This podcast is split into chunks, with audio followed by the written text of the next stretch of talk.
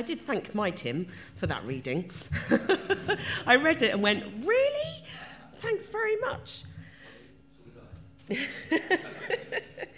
so, if you've been here for the last two weeks, you will have heard two sermons on what it means to be an inclusive church. And last week was talking about what an inclusive church looks like. And I think they've been two sermons that I can sign up to. Two sermons that at the end of it, I've wanted to say, Amen. Sorry, hello. nice to see you. And I really hope and agree, and you agree, that as a church, we want to be welcoming. Yes? Mm, okay. and we genuinely mean welcome, not welcome, but you have to behave like us. Welcome, but you have to look like us. That would be quite scary. Welcome, but you have to have a lifestyle that's like ours. Our welcome is for one and all. Amen? amen? Yes. Do you know what? In brackets, I went, see if they say amen. because, uh, because for some of you, um, actually to say amen to that is really quite difficult. And then to listen to this sermon this morning is going to make you feel even more uneasy. And, uh, and I want you to know that it's because of that wanting to be a welcoming community that this sermon comes. Because the title of this sermon, and again, the joy of this sermon that I got given, was What does it mean to be a sacrificial community? So the two brilliant sermons are all inclusive, and then I get the sacrificial bit. And then a reading this morning that's all about a red heifer. And I have to say, apologies to anyone who's a vegetarian or vegan this morning. You probably found that quite hard. So, really, this morning, what I want to think about is what does it mean to be a sacrificial community in terms of being an inclusive church? So, kind of carrying on from the last two weeks, but what does that actually mean in terms of sacrifice? And here we are at a reading about God giving the Israelites directions on a sacrifice that was needed to keep them in relationship with God. So, can I just say that again? Because it's quite an important part of it. This is God telling the Israelites what they have to do to keep their relationship with Him. And it isn't a straightforward task. It's not a pigeon, it's not a sheep, but it's a red heifer. And not just a red heifer, which by the way, would have been quite difficult to find as it was, but a, hef- a red heifer that's without blemish and never been yoked, making it even rarer. I kind of found myself saying rarer, rah, rah. Yeah. I wonder what they were thinking when God asked this of them. No worries, I'll just pop down the local heifer shop and see what they've got on offer. No, this is a sacrifice that costs. It's a very, very unique heifer. You'd have to go to a lot of markets, I imagine, to find it. And remember that this is the Old Testament, and it's long before Jesus comes along. But the significance of it being a red heifer is not a coincidence. The good news of Jesus is always in the background. The cost is always there. Anyway, there's lots of rules that they have to do with this red heifer. Eleazar, the priest, has to slaughter it. Sprinkle, well, someone else slaughters it. Then Eleazar, the priest, he sprinkles the blood at the tent, tent, tent of the meeting. Again, not something that we plan to bring back to worship. And they burn the heifer, and the ashes are then used in the purification ritual for the Israelites and the foreigners among them, or your translation says aliens among them. And I just want for a moment to think about the people involved in all of that sacrifice happening. Now, I don't know whether you've ever stopped to think about this, to think about what's really happening when God asks this of a sacrifice. Because we kind of read the Bible and we go, oh, yeah, that's, yeah, lovely. And I hadn't really thought about it until writing this sermon. Because someone, or more than one, I'm imagining, had to spend time tracking down that red heifer, okay? Very specialized. Someone's time is taken up doing that. Someone or more than one, because this was a community sacrifice, it was on behalf of everybody, has to pay for it. I wonder if anyone said, Yeah, yeah, yeah, yeah, we'll go and get one, but uh, see if we can get a deal on it. Or if there was a discussion about the budget. I wonder, I jest, but I, I do think surely somebody was going, This is going to cost us a fortune. Maybe some people have to sacrifice more than others.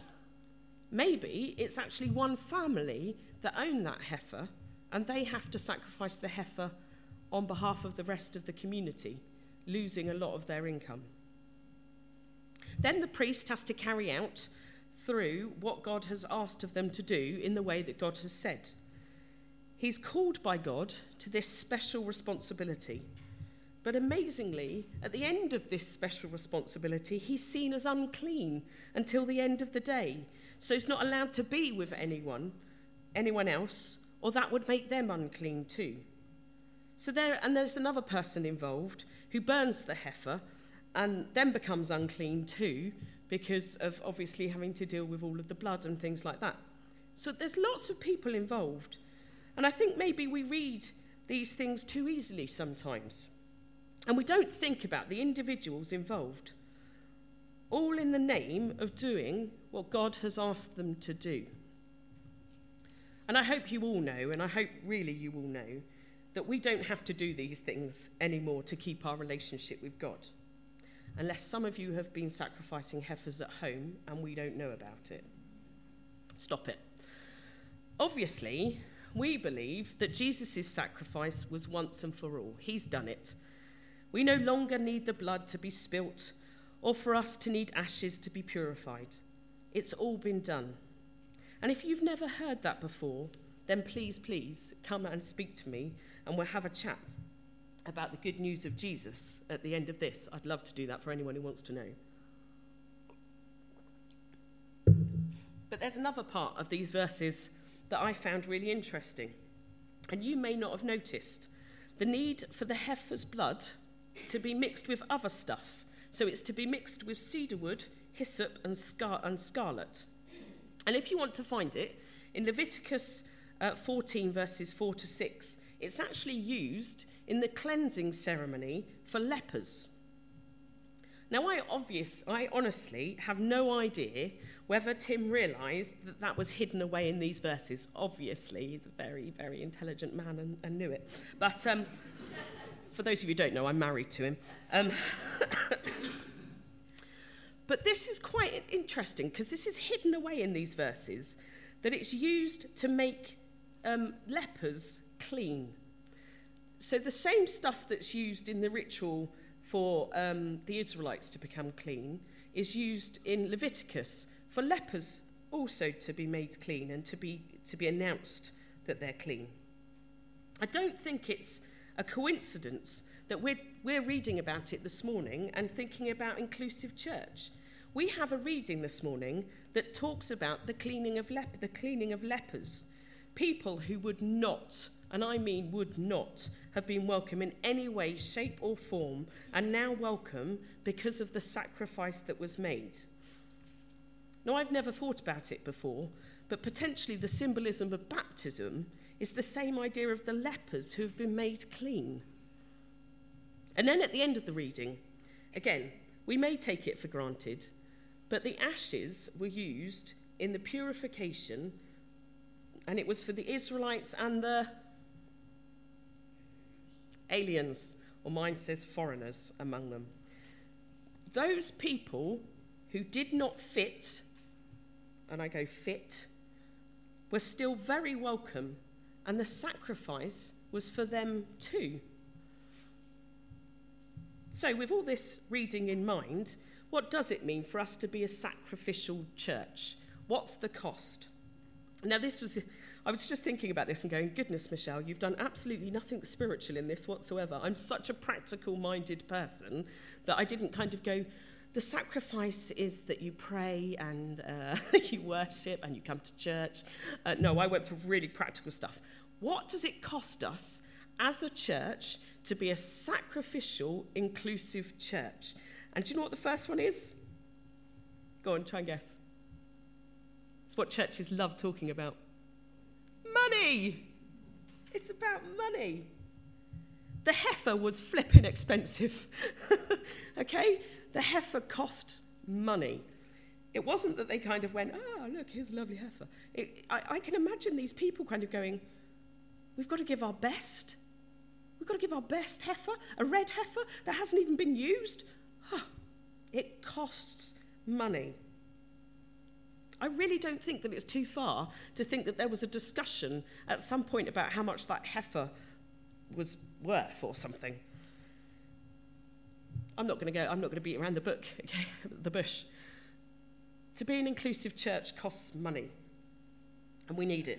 That's all there is to say about the money bit, I'm afraid. Do you know what else it costs? Time. Who said it? Brilliant. Because that was my main thing I wanted to kind of go. We all know about the money, okay? And can I just say, it doesn't mean when the collection plate goes round today, you have to give any more into it or anything like that. That's up between you and God. But to be an inclusive church takes a lot of time. When that homeless person walks into the back of the church, someone has to go and sit with them. Someone has to go and find a hotel for them. Someone has to take them to the hotel. Someone has to check that they're okay. It's time. When somebody, and do you know what? I'm not trying to kind of, but this is kind of one of those things that I'm, I'm dealing with at uni all the time.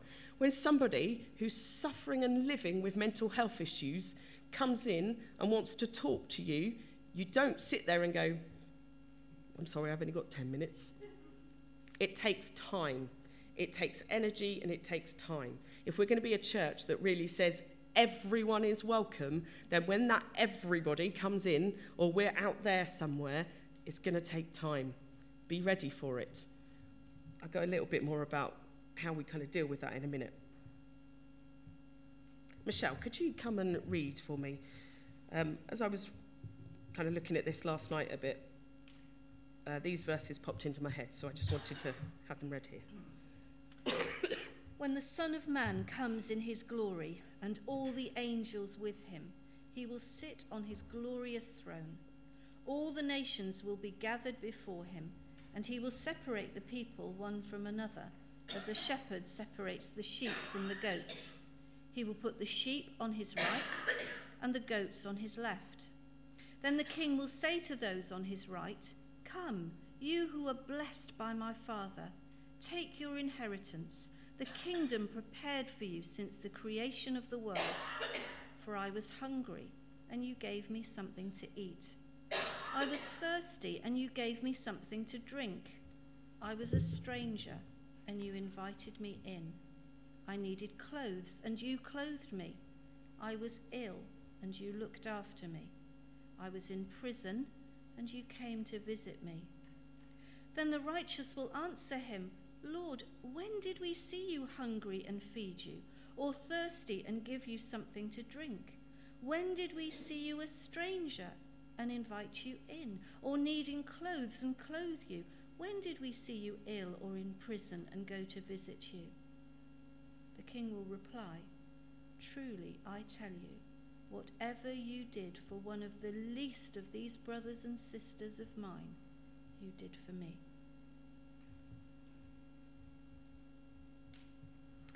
Finding people clothes, visiting them in prison, getting food takes time. It doesn't just take money, does it? We all know that. It doesn't take just money. We can throw money. There are the richest churches everywhere. But if they're not actually doing something, the money really doesn't matter. Time. So we take money, we take time.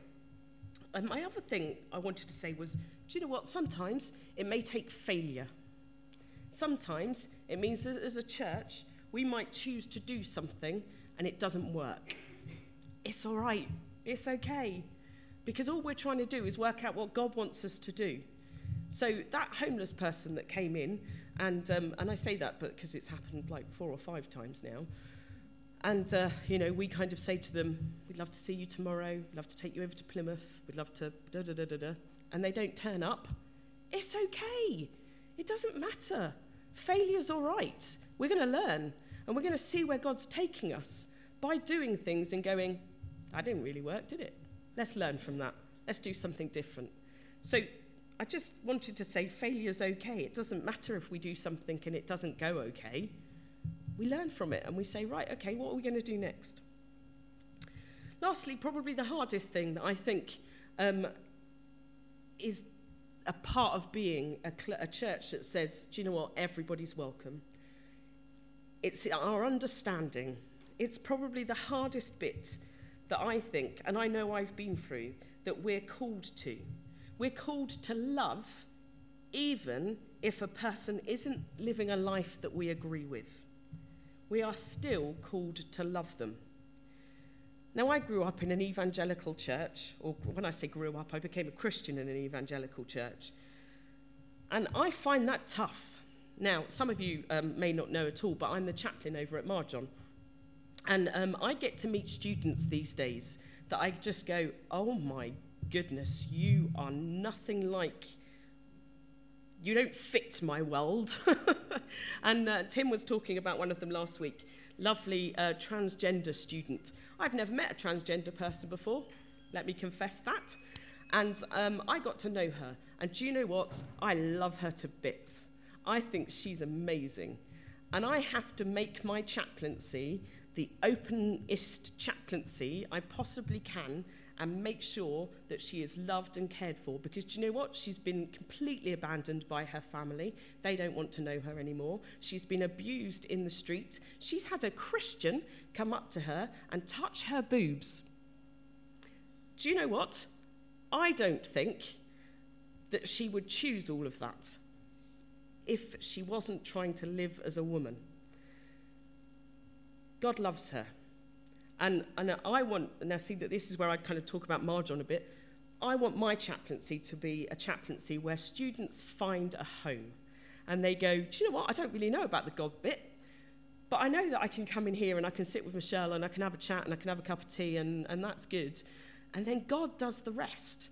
So I've built a relationship up with her and, uh, and then she comes to Christmas meal here is accepted by 50 people. No one at any point asked if she was a boy or a girl. It was brilliant and she loved it. Then she comes into chapel and she ta- starts talking about the Ten Commandments with the other chaplain and starts talking about what's all that about then. And then she started coming on a Monday to our service. God's doing it, it's not me. I'm just welcoming, and I'm not doing it just to be big headed. I'm not doing it at all to be big headed. but God loves everyone. And we are not here to go, oh, you're wrong and we're right. We're here to kind of go, come on in, God can do the rest. If God decides to show somebody something about their life that they need to change, that's God's job. And He can do it, and we just love them. I think we just love them. So, so from my kind of evangelical background that kind of went, oh no, we couldn't possibly have gay people, I say, come on, they're welcome. Everybody's welcome here. I actually kind of want to go, normal people, uh, normal, that's the wrong word. Anyone is welcome here. And that's the joy of this place. So I finish really with um, the kind of idea that I, I, was thinking last week. I was really touched last week when we had six people standing up um, to become members. And I was kind of going, oh, wow, God is just doing stuff, and this is really exciting. And then I kind of wanted to turn around to those six people and go, by the way, the sermon next week is all about sacrifice, and it's going to take you time, and it's going to take you money, and it's going to take your understanding, and we're going to fail. Yay! we all thought this Christian life was going to be easy, didn't we? We all thought we could sit back. I think the clue's in the word sacrificial. It costs. Oh my goodness, it costs and it hurts. But with the support of each other, we can do it. None of this should land on one person's shoulders alone. And that includes me on behalf of Tim saying it doesn't land on Tim's shoulders alone either. It lands on all of our shoulders. And just like in the reading, sometimes people have to sacrifice more than others, but we all have to play our part. Some of you may feel like that you're sacrificing a lot at the moment. It might be that you're looking after family. It might be that you're looking after friends. Mark, I hope you don't mind, but you've been on my head this week because at the members' meeting you talked about the guy who had basically had financial problems at work. And I was kind of sitting there going, that takes time and energy, doesn't it? takes time and energy to look after somebody, to try and work them out, and then potentially for them to go off and do it all over again. But I would hope, Mark, and I only say it to Mark because that was the example that was on my head, that we as a church need to support you as you support that person. We need to pray for you as you do that. We need to do whatever it is that we can do to help you as you help somebody else. So that the idea being that we support each other, so that that kind of idea of one person taking it all becomes actually, if all of us take on the burdens of each other, then we can hold them just a slightly more easier, can't we? And then we give them to God anyway. So let's look after each other. Especially, let's look after those that need our love, our time, our effort. There's a reading in 2 Samuel where God asks David for a sacrifice. And a part of that is that David has to go to um, Araunah, a Jebusite, to build the place where the sacrifice is needed. And he goes to Araunah and he says to David that um, Araunah, he asked, David, he asked Araunah, and then Araunah says to David, No, no, no, you can have it for free. Don't worry about it. You don't need to pay for it. And 2 Samuel 24 24 is David's answer to this offer of somewhere free. He says, I will not sacrifice to God burnt offerings that cost me nothing. I will not sacrifice to God burnt offerings that cost me nothing. Being a church that's inclusive is costly, and it hurts, and it's timely, and it's financial. But oh my goodness, when we realize that we're sacrificing because God is being lifted high, it all becomes worth it. In everything that we do, I believe our prayer should be more of Him and less of me. More of Him and less of me. Amen.